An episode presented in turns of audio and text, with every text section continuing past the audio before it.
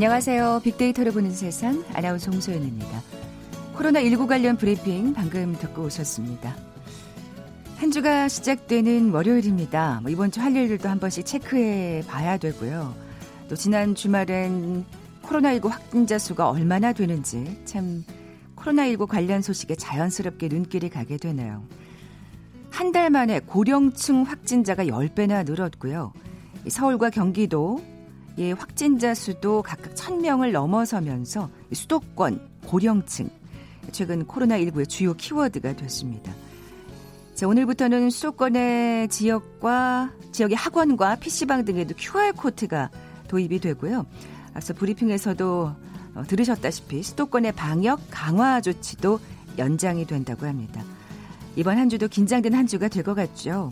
물론 답답한 생활 쉽지는 않을 겁니다. 하지만 마음을 모으지 않는다면 코로나19가 사그라드는 거 역시 쉽지 않다는 거 꼭 기억해야겠습니다. 잠시 후 월드 트렌드 빅데이터로 세상을 본다 시간에 세계를 긴장시키고 있는 코로나의 반격이라는 주제로 빅데이터 분석해 봅니다. 자, KBS 제일 라디오 빅데이터로 보는 세상 먼저 빅퀴즈 풀고 갈까요? 자, 최근 코로나19 수도권 지역에 꼬리를 무는 이것이 이어지고 있습니다. 수도권에서 집단 감염이 한 달 넘게 이어지면서 강화된 방역 조치 또한 연장이 됐는데요. 감염 전파의 단계를 말하는 것으로 1, 2, 3, 4 이렇게 무한히 숫자가 들어갈 수 있는 무한 감염을 뜻하는 용어 뭐라고 부를까요? 보기 드립니다. 1번 드라이브 스루, 2번 워킹 스루, 3번 코호트 격리, 4번 N차 감염. 오늘 당첨되신 두 분께 커피와 도는 모바일 쿠폰 드립니다. 휴대전화 문자 메시지 지역번호 없이 샵 9730, 샵 9730. 짧은 글은 50원, 긴 글은 100원의 정보 이용료가 부과됩니다. KBS 라디오 어플 콩은 무료로 이용하실 수 있고요. 유튜브로 보이는 라디오로도 함께 하실 수 있습니다. 방송 들으시면서 정답과 함께 다양한 의견들 문자 보내주십시오.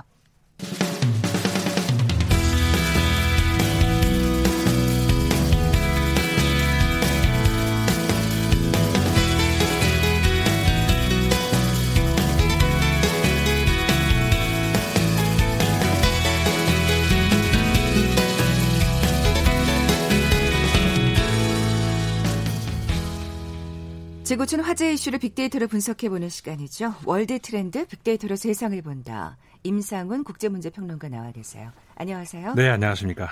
자, 먼저 세계가 보는 우리부터 살펴볼까요? 네, 아까 말씀하셨던 것처럼 오늘 주제는 세계가 보는 우리 좀 이따 우리가 같이 볼 우리가 볼 세계도 모두 코로나 19를 주제로 가지고 와 봤습니다. 네. 이번 지난 13일이었는데요. 미국의 블룸버그 통신에서 그 한국 뭐 코로나 19 이후로 이제 한국 관련 보도가 굉장히 외신에서 많이 나오죠. 이번에 역시 한국 관련 보도였는데 재발의 교훈 이런 제목이 있었습니다. 음. 그러니까 그 뭐 아까도 말씀하신 것처럼 코로나가 좀 잠잠해지는 듯 하다가 다시 좀 지금 기승을 또 부리려고 하지 않습니까? 그렇지. 우리나라뿐만이 아니라 뭐 전 세계적으로도 마찬가지인 그렇죠. 것 같아요. 네. 네. 그래서 어 우리가 이제 그 하루하루도 이제 잘 봐야 되만 이 봐야 되지만 이 추위도 한번 잘 지켜봐야 되는데 좀 잡히는 것 같다가 갔다가 지금 다시 싹 올라가는 그런 추세예요. 요때 우리가 정말 잘해야 되거든요. 그렇죠. 어, 그래서 이제 그 블룸버그 통신이 이런 이야기를 썼습니다. 코로나 19가 쉽게 진압될 수 있는 대상은 아니고 장기적 과제로 삼아서 그에 대한 대책을 세워야 된다. 그러면서 음. 한국을 또 한번 주시를 한 거예요. 네. 과연 한국은 이럴 수 있을까? 왜 이렇게 한국을 자꾸 주시하느냐 하면은 우리가 잘 하고 있었잖아요. 네. 그러니까는 전 세계적인 어떤 추위가 좀 잦아드는 듯 했다가 다시 이렇게 올라가는 상승세가 이렇게 나오니까 다시 또 한국을 쳐다보고 있는 것이죠. 음. 과연 한국이 이번에 다시 한번 어, 진압을 할 수 있을까 어, 유심히 보고 있는 것 같습니다. 어떻게 보면 이게 2차 위기라고 볼 수 있을 네. 텐데요. 네, 그렇죠. 그러니까 사실은 어 사그러드는 것 같아서 조금 솔직하게 네. 좀 방심하고 해해졌던 네. 마음 인정을 해야 될 것 같아요. 그렇죠. 예, 예. 저도 좀 그랬던 것 같아요. 네, 네. 아, 이거 된 거 아니야? 이제 뭐, 어, 어. 뭐, 기다리면 되겠네. 아, 이런 생각을 저도 좀 했던 것 같은데, 네. 아니라는 거. 그러니까 음. 쉽게 진압될 수 있는 대상이 아니라는 걸 우리가 다시 한번 음. 어, 이 마음을 다잡아야 되고요. 사실 그 백신이 만들어지기 전까지는 네. 그 이전의 세계로 완전히 돌아갈 수 없다는 거를 우리가 좀 자각을 해야 될 것 같아요. 네, 맞습니다. 예. 그래서 한국이 이제 준비 중인 2차 유행에 대한 대비, 그러니까는 2차 유행 지금 한 번 위로 결, 막 많이 왔었다가 이제 네네. 다시 좀 어, 잦아들지 않았습니까? 그러다가 다시 좀 올려고 한 올라가려고 하는 그 어, 시기이기 때문에 2차 유행이 올 수도 있다. 그러면 한국이 이제 어떤 주, 어, 준비를 하고 있는가? 아, 이 대목에서 이제 계속 이제 그 외신들이 보고 있어요. 음. 어, 그런데 외신들이 짐작을 하는 거예요. 어, 그렇지만 한국이 이 도시 봉쇄라든가 단체 활동 금지에 집중한 계획은 아닐 것이다. 이렇게 예상을 하고 있더라고요. 아, 그렇군요. 그러니까는 도시 봉쇄라는 것이 이제 다른 게 아니고 우리도 우리도 모르는 얘기를 먼저 그러니까 제 생각에는 진단을 하고 계시는군요. 예, 그런데 외신에서. 이제 뭐 우리 방역 당국보다 더 잘 알지는 않겠죠. 그러니까 네. 외신에서 보고 있는 우리를 관찰하고 있는 건데 그렇게 예상을 한다는 말씀이시죠. 제가 볼 때는 기대를 기대 어린 반응인 아. 것 같아요. 그렇게 예상을 예측을 한다기보다 한국이 그래 줬으면 좋겠다라고 하는 음. 기대를 하고 있는 것 같아요. 도시 봉쇄라는 것이 이제 다른 게 아니고 지금까지 대부분의 국가들이 해온 것들 해온 것 해왔던 것처럼 네네. 오늘 네. 말이 자꾸 꼬이네. 어, 한마디로 말해서 국민들을 밖으로 못 나가게 하는 거죠. 그렇죠. 집안에 그냥 가만히 있어라. 나오면은 뭐 유럽의 많은 국가들이 지금 한 두 달 이상 동안에 두 달 이상 동안에 그 경찰이 이 도로를 지키면서 밖으로 못 나오게 하는 그런 과정을 거치지 않았습니까? 네. 그러면서 이제 조금씩 풀려고 하는 중인데 어, 만약에 한국마저 그렇게 된다 그러면은 그 방역에 대한 어떤 새로운 어떤 희망 이런 것들이 네. 좀 사라지게 되는 거죠. 근데 사실 그 뭐 뉴질랜드 같은 경우에는 굉장히 좀 성공적 사례로 뽑힙니다만 네. 우리랑 굉장히 또 달랐죠. 사례가 다른 게 네. 거기는 정말 봉쇄를 했었으니까. 네, 그렇죠. 이 관련해 가지고 어 스페인의 한 언론에서 이런 보도가 나온 적이 있었어요. 지난주였는데요. 플랜 A, 플랜 B 이런 표현으로 해가지고 한국 같은 경우가 이제 우리가 플랜 A라는 것이죠. 무슨 얘기냐면 정상적 사회를 유지를 하면서 공격적인 그 바이러스를 찾아다니기 쫓아다니면서 음, 바이러스를 네. 찾아가지고 네. 어, 선택적인 격리를 하고 자가 격리를 시키고 그렇게 하기 위해서는 그러니까 IT 기술과 그렇죠. 어, 이 진단 키트가 아, 굉장히 많이 필요한 음. 거죠. 그게 안 됐던 나라들, 그러니까 대부분 나라들이죠. 그러면은 완전히 그러니까 그 집단 봉쇄 그 도시 봉쇄 네. 이런 것들을 통해 가지고 이제 어, 어, 코로나의 확산을 막아야 되는 건데 그거를 빨리 했던 나라가 바로 뉴질랜드, 그렇죠. 호주 이런 나라들이라는 것이고. 근데 사실 언제까지 봉쇄를 하느냐 그것도 사실은 그렇죠. 또 다른 문제잖아요. 그렇죠. 그러니까 사실 봉쇄를 푸는 순간 또 어떻게 될지 모르는 거예요. 그렇습니다. 그러니까는 네. 그 아까 말씀드렸던 그 스페인 언론이 무슨 얘기를 했냐면은 그 플랜 B 아까 말씀드렸던 한국의 외의 다른 나라들 네. 중에서 어, 뉴질랜드 이런 나라들이 플랜 B를 빨리 적용을 했기 때문에 그만큼 통제를 하고 잡을 수 있었고 한국과 같이 이제 그런 수준으로 갈 수 있었다라는 것이고 대부분의 유럽 국가는 이 플랜 B마저도 늦게 적용을 했다는 거죠. 그렇죠. 그래서 피해가 이렇게 컸다는 거거든요. 음. 그래서 유럽 국가 같은 경우에 그 지금 말씀하신 것처럼 마냥 계속 묶어둘 수가 없잖아요. 네. 그 코로나 이상으로 또 경제가 위험해진다는 그것 그렇죠. 그것 때문에 지금 살살 풀고 있는데 그것 때문에 지금 굉장히 살얼음 네. 이 얼음 위를 걷는 것 같이 지금 유럽이 걷고 있거든요. 조심조심. 어, 그래서 어, 성공적인 사례들이 몇몇 나라가 있지만은 아까 얘기했던 플랜 A로 성공한 사례, 플랜 B로 성공한 나, 네. 사례. 그런데 어쨌든 어떤 사례가 됐든 간에 지금 다시 좀 위험한 어, 좀 지경에 놓여 있고. 그럼요. 특히 예. 우리가 날씨가 따뜻해지면 따뜻해지면 하고 기대를 많이 했었잖아요. 그런데 지금 따뜻해지고 있는데 그렇지 않다는 거. 별 차이가 없는 별 차이가 것 없잖아요. 같아요. 예. 아니 그런데다가 또 사실은 가을이 되면 정말 또 2차 대유행이 올지도 모른다는 그런 네. 우려 섞인 또 경고까지 그러니까요. 나오는 상황이니까 그래서 예. 지금 우리가 이걸 통제를 잘 하지 못한다 그러면은 가을로 넘어갔을 때 정말 그 또 한 번의 그 제2의 위기가 올 수 있다는 것. 네. 그래서 그때까지 사실 우리 이번 가을까지는 백신과 이 치료제를 기대하기가 어렵잖아요. 그렇죠. 그래서 그때까지 우리가 통제권 안으로 잡지 못하면은 정말 위험해질 수 있다는 것이죠. 그러면서 그 아까 말씀드렸던 그 블룸버그 통신이 그런 보도도 했어. 우리나라의 한 전문가를 인터뷰를 하면서 어, 가을까지 통제권 안으로 들어가지 못한다면은 한국 역시 대부분의 국가들과 같이 도시 봉쇄가 이루어질 수도 아. 있다. 아. 예. 그런 우려를 나타내기도 했습니다. 정말 그렇게까지는 안 됐으면 하는 바람입니다만 그러려면은 우리 또 시민들께서 네. 좀 더 경각심을 가지고 네. 조심하셔야 될 것 같아요. 그게 정말 중요한 것 같아요. 네. 그 우리가 흔히들 중국식 모델 그러니까는 아주 강력한 그 강제적인 그 봉쇄 그걸 말하지 않습니까? 그다음에 한국과 같은 모델 아까 말씀드렸던 유럽에서 부르는 플랜 A 그리고 그 중간에 다른 모델이 하나 있어요. 그러니까 약간 자유방임적이라고 할까요? 영국식. 그리고 지금 스웨덴이 지금까지 해왔잖아요. 스웨덴은 그래도 어쨌든 실패를 사실 인정한 거나 다름없잖아요. 예, 그러니까 반 인정했죠. 완전 네. 실패했다는 것은 아니지만 반은 인정을 했어요. 그런데 스웨덴 모델에서도 이게 그나마 유지가 될 수 있었던 이유는 그러니까 성공을 못했지만 그랬던 이유는 어, 국민에 대한 신뢰였거든요. 네. 그러니까는 국민들이 그렇게 따라줬기 때문에 그나마 그게 가능했던 건데 결국은 성공 못했다. 그런데 한국하고 차이는 뭐였냐면은 그만큼 공격적인 바이러스로 찾아 들어가는 그 어, 전쟁이 없었다는 거예요. 음. 그냥 수동적으로 그냥 기다리고 있었다는 건데 네.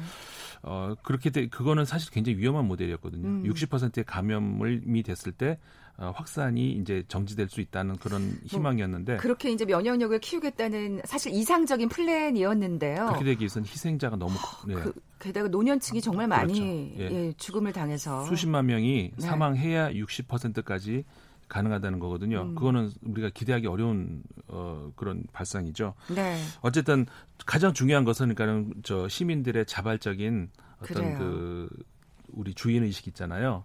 그 그게 어떻게 좀 지금은 필수적인 것 같아요. 아직까지 사실 정말 우리나라 국민들 잘해 오셨는데 네네. 네.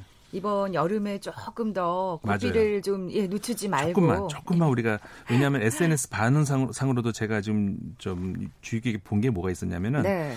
어, 5월 5주차, 6월 첫째 주차, 6월 둘째 주차 이렇게 3주를 제가 쭉저 추이 과정을 봤거든요.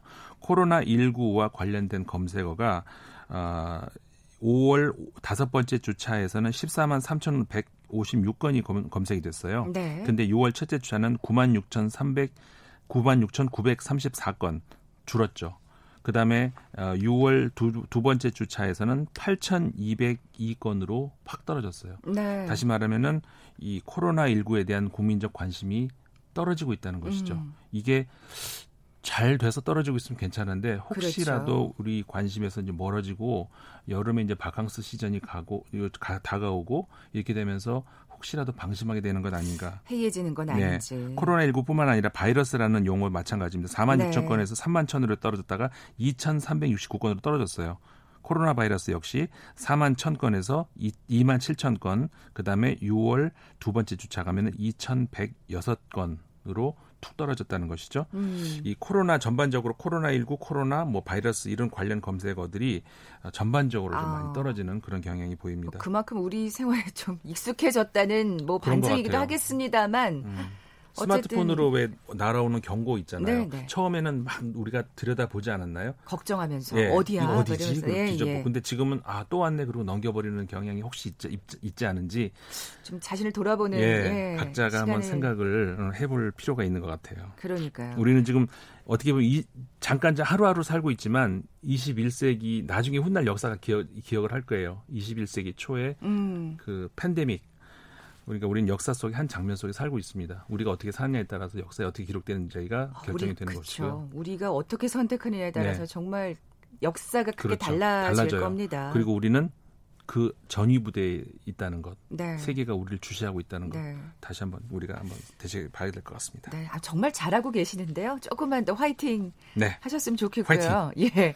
그 문규리님께서 알찬 소식 감사합니다. 혹시 일본은 어떤 상황인가요? 뭐 이렇게 물어보셨는데 네. 일본 같은 경우는 네. 그러니까는 그 예를 들어서 올림픽 같은 경우도 추, 결국은 축소하겠다고 발표를 했거든요.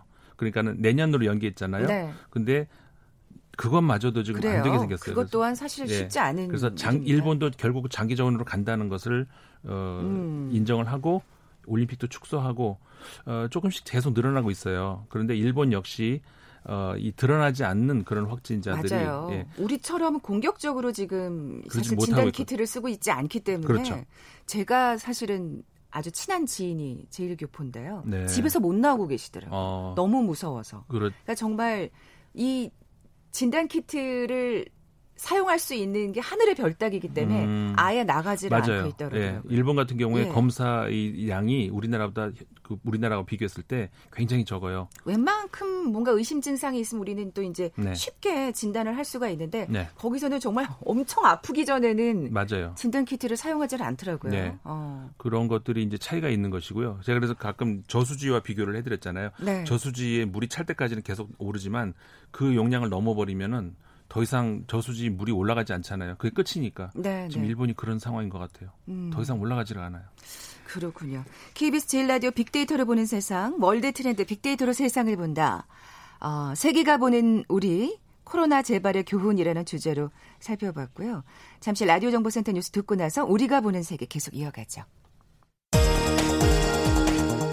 박능후 보건복지부 장관이 수도권에서 유행 중인 코로나19가 다른 지역으로 확산할 가능성을 언급하고 기저질환이 있는 중고령층 중증 환자 증가로 치명률이 높아질 것으로 예상된다고 우려했습니다. 오늘 오후 국회 상임위원장 선출을 위한 본회의를 앞두고 더불어민주당 김태년 원내대표와 미래통합당 주호영 원내대표가 박병석 국회의장 주재로 만나 막판 담판을 벌이고 있습니다. 민주당 김태년 원내대표가 2018년 남북정상이 합의한 판문점 선언의 국회 비준을 추진하고 금강산 관광도 조속히 재개하겠다고 말했습니다. 국민의당 안철수 대표가 대북 긴장 완화를 위해 평양 특사 파견 필요성을 제시하며 자신이 특사단 일원으로 갈 뜻이 있다고 밝혔습니다.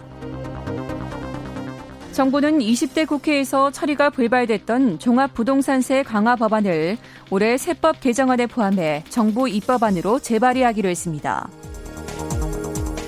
친형 강제 입원 사건과 관련해 허위사실 공표 혐의 등으로 재판에 넘겨진 이재명 경기도지사의 상고심을 대법원 전원합의체가 심리하기로 했습니다. 개성공단 입주기업들이 대북전단 살포로 인해 공단이 사라질 위기에 처했다며 국회에 전단 살포 금지법을 즉각 제정해달라고 촉구했습니다. 한 시중은행 전산망 해킹을 시도했던 피해자의 압수물에서 국내 신용, 체크카드 정보 등이 대량으로 유출된 정황이 포착돼 경찰이 수사에 나섰습니다. 지금까지 헤드라인 뉴스 정원나였습니다.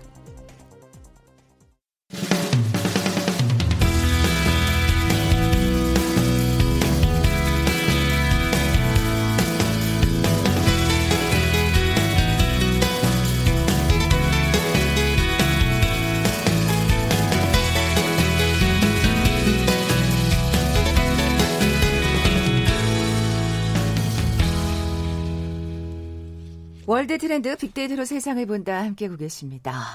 임성은 평론가님, 네. 빅퀴즈 다시 한번 내주세요. 네, 퀴즈 드리겠습니다. 최근 코로나19 수도권 지역에 꼬리를 무는 이것이 이어지고 있습니다.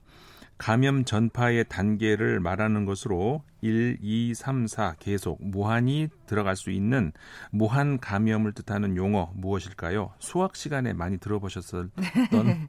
용어이기도 할 것 같습니다. 네. 1번 드라이브 스루, 2번 워킹 스루, 3번 코호트 격리, 4번 N차 감염. 네, 오늘 당첨되신 두 분께 커피와 도넛 모바일 쿠폰 드립니다. 어, 정답 아시는 분들 저희 빅데이터로 보는 세상 앞으로 지금 바로 문자 보내주십시오. 휴대전화 문자 메시지 지역번호 없이 샵 9730, 샵 9730입니다. 짧은 글은 50원, 긴 글은 100원의 정보 이용료가 부과됩니다. 콩은 무료로 이용하실 수 있고요. 유튜브로 보이는 라디오로도 함께 하실 수 있습니다. 자, 이번엔 우리가 보는 세계로 넘어가 볼 텐데 역시 코로나 네. 관련 소식이라고 하셨죠. 네, 코로나 관련. 아까 초반에 우리가 코로나의 반격 이런 표현 나왔었잖아요. 네. 코로나가 쉬운 상대는 아닌 것 같아요. 아, 정말 즐겨요. 네, 맷집이 진짜 셉니다. 다시 반격을 하는 중인데 예. 뭐 우리가 언젠간 승리하겠죠. 아, 그럼요. 어, 네, 우리는 그래야죠. 승리를 해야 되는 것이고 코로나가 지금 잠시 일시적으로 반격을 하고 있는데 중국 같은 경우에 어, 많이 이 그 처음에 우한시에서 시작된 네. 그러면서 전 세계로 번진 이 코로나에 대해서 이제 통제가 됐다라고 생각이 됐었는데 베이징에서 다시 집단 감염이 나왔죠. 그러니까 이런 게 사실 봉쇄의 한계인 것 같아요. 음. 봉쇄했을 때는 확 줄어들었다가 음. 또 푸는 순간 그렇죠. 근데 언제까지 안 풀 수는 그렇죠. 없는 건데. 그렇죠. 예. 그래서 어. 11일자에 신규 확진자 한 명이 나왔어요. 베이징에서. 네. 그랬는데 13일 36명으로 늘었다는 것이죠. 이틀 새. 예. 예. 그러니까는 이제 화들짝 놀랄 수밖에 없지 않겠습니까? 그러니까요. 근데 이게 문제 더더군다나 수도 베이징인데. 그러니까 예. 이 수도 베이징에서 그러니까 이게 그 어디서 왔는지라도 알면 좀 그래도 쫓아가면서 어떻게 방역을 하겠는데 전 이게 어디서 전파된 건지를 아직 어, 불, 불명확하다는 것이죠. 그렇군요. 음. 예. 다만 이제 어, 짐 우리가 추측을 할 수 있는 것은 과학적으로 이 새로 발견된 이 바이러스가 유전자 서열이 어, 유럽에서 온 것으로 지금 판단이 되고 있기 때문에 해외 유입 가능성이 높다라는 것 정도만 우리가 이제 확인을 오. 어. 하고 있는 것인데 잠정적으로 그러니까는 해외 유입 사례다 이렇게 이제 중국에서는 아, 파, 파악을 하고 있습니다. 네, 네. 근데 이제 그 우리 기억하시죠? 우한시에서도 그 시장에서 어, 시작이 됐다 네. 이런 것이 이제 설득력 있는. 우리가 좀 이렇게 나, 남의 나라에 대해서 막 이렇게 얘기하기는 좀 뭐하지만 네. 시장에 좀참 많이 불결한 그런 그런 게 많이 상황이 있죠. 없잖아. 예. 예, 예. 많이 벌어지니까요. 예, 중국 일부 시장에서 좀 그런 게 있는 모양이에요. 그러면서 이번에도 어, 그 외신의 보도에 따르면 오염된 해산물, 그다음에 육류 이런 것들을 통해서 시장에서 전파됐을 가능성이 있다. 어, 이렇게 이제 보도가 음. 나온 거예요. 네, 네. 그러니까 아까도 말씀드린 것처럼 지역 사회에서 시작이 됐는지는 아직 불확실해요. 아까 말씀드린 것처럼 해외 유입 네. 가능성이 네. 있다는 거거든요. 하지만 확실한 것은 어쨌든 어디서 왔는지는 우리가 알 수가 없지만 지역 사회에 이미 퍼지고 있다. 그러니까요. 이것만큼은 확실하다는 겁니다. 아까 이제 13일까지 36명이라고 하셨는데 네. 지금 그 홍순영 PD가 음. 그 중국 소식을 좀 전해 주셨어요. 14일 49명의 코로나19 신규 확진자가 발생했답니다. 네. 해외 영유입 신규 확진 사례는 10명이었다고 하는데 사실은 지금 말씀하신 대로 확인된 것은 10명이지만 해외에서 온 그들이 또 어떻게 전파를 했는지는 아무도 모르는 거기 때문에. 네. 그 예. 베이징의 최대 농수산물 시장이라고 하는데 그 신파디 도매 시장이라는 곳이 있는데요. 어, 굉장히 큽니다. 근데 거기와 연관이 있을 것이다라고 이제 추측을 하고 있어요. 네. 어, 그러면서 그 해외 유입 가능성이 있는데 그게 어떤 과정에서 어떤 어떤 단계를 거쳐서 어떻게 이거는 우리가 아직까지는 알 수가 없습니다. 음. 그런 미스테리인데 어쨌든 그래서 지금 중국도 비상이 걸렸고요. 그래서 다시 이제 그 과거처럼 좀 더 이렇게 봉쇄가 이루어질지 이거는 우리가 좀 아, 지켜봐야 됩니다. 아직까지 중국이 그렇게 또 네. 공격적인 어떤 봉쇄 조치를 취한 건 아니에요. 예, 우한에서 얼마 전에 얼마 전에 우한에서 다시 한번 어, 확진자가 나왔잖아요. 네. 그때 어, 아주 그냥 그 강력하게 어, 그 바이러스를 쫓아 나가는 그 공격해 들어가는 이런 방식으로 해서 한번 통제를 했었죠. 아, 그랬군요. 예, 그랬는데 이번에 이제 베이징 이것도 우리가 한번 주시해 봐야 될 것 같습니다. 그러니까요. 사실은 이게 어쨌든 어, 중국에서 시작된 바이러스잖아요. 네, 네. 그래서 이 중국을 주시할 수밖에 없는 것 네, 같아요. 그렇죠. 네, 근데 중국에서 또 다시 한번 이게 바이러스가 창궐을 한다 그러면 정말 걱정이 이만저만 네. 아닐 수 없습니다. 중국도 이제 노하우가 있지 않겠습니까? 기대를 해봐야죠. 음, 잘, 어떻게 예, 대처를 아직까지는 하는지. 이제 100명이 넘지 않았고 어, 정말 대처를 잘 해주길 바라고 어, 정말 중국이 잘 해줘야 되잖아요. 어, 정말 기대를 그렇게 할 수밖에 없고요. 어, 중국도 전 세계에서 주시하고 있는 것이 아, 말씀하신 것처럼 중국에서 시작이 됐던 것이고 네. 특히 이제 그 유럽 같은 경우도 최근에 서유럽 국가들이 학교 다시 재개하고 어 길거리에 뭐 상점, 카페 이런 것들이 다 다시 문을 열었거든요. 네, 네. 어 근데 이게 다시 시작이 된다 그러면 정말 그렇죠. 절망적이죠. 그렇죠. 사실은 그러니까 중국도 그 태도가 참 많이 변했다는 생각이 들어요. 처음에는 음. 정말 은폐하는 데 급급했었잖아요. 아, 그렇죠. 예. 그래서 사실은 이 일을 키운 게 없잖아. 예. 예. 그런 지적을 많이 당했었는데 그렇죠. 투명성 차원에서 네, 예. 이번에는 그래도 좀 다른 모습을 보이는 것 네, 같습니다. 맞습니다. 예. 그래서 아까 한국 경우와 마찬가지예요. 지금 중국도 그렇고 아까 방금 말씀드린 유럽의 경우도 그렇고 어, 이 지구의 북반구가 이제 여름철로 들어가잖아요.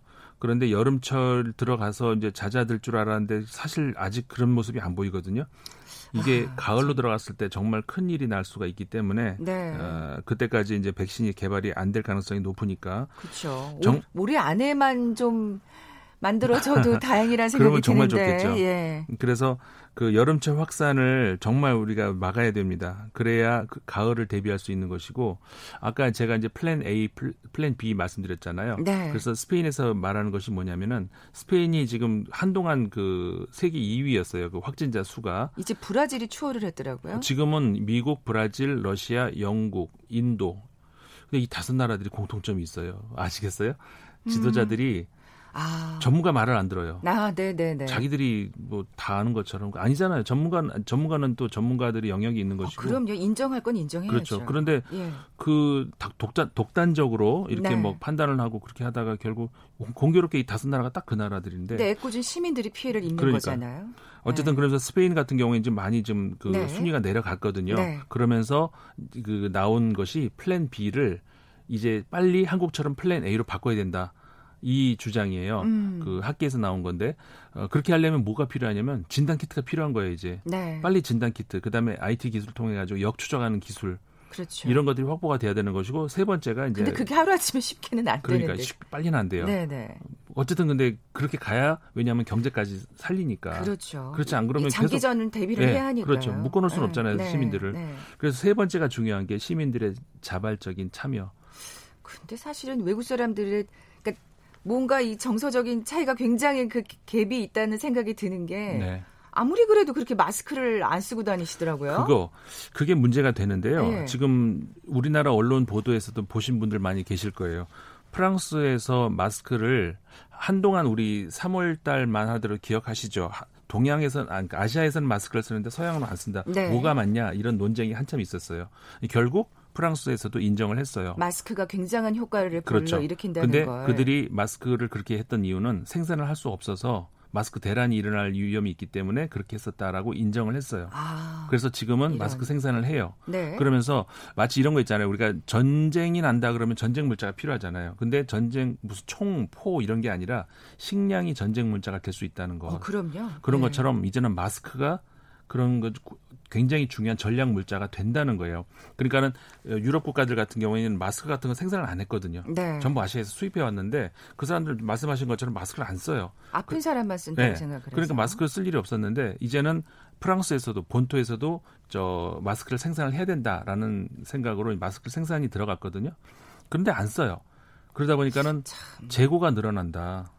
이런 마스크를 만들긴 만드는데 팔리질 않아요. 게다가 어. 근데 아니 얼마나 더 희생이 돼야 이 마스크를 쓰, 써야 되겠구나는 그러니까 생각이 들까요? 이 지하철 버스 네. 그 안에서는 이제 의무적으로 꼭 써야 되는데 그안 쓰면 진짜 시선이 따가워요. 근데 길거리에서 안 쓴다는 거예요. 음. 그러니까는 마스크를 만들어도 팔리질 않고 두 번째가 또 하나가 뭐가 있냐면은 마스크 거기서는 프랑스에서 생산되는 마스크는 일회용이 아니고 계속 빨아 쓰는 마스크예요. 아, 네, 네. 음. 웃기는 게 뭐냐면은 유명 그 이 우리 브랜드 회사들 그런 데서 마스크를 만들어요. 네. 루이비통 뭐 이런 데서 맞아요. 마스크. 예, 저도 그 기사를 봤네요.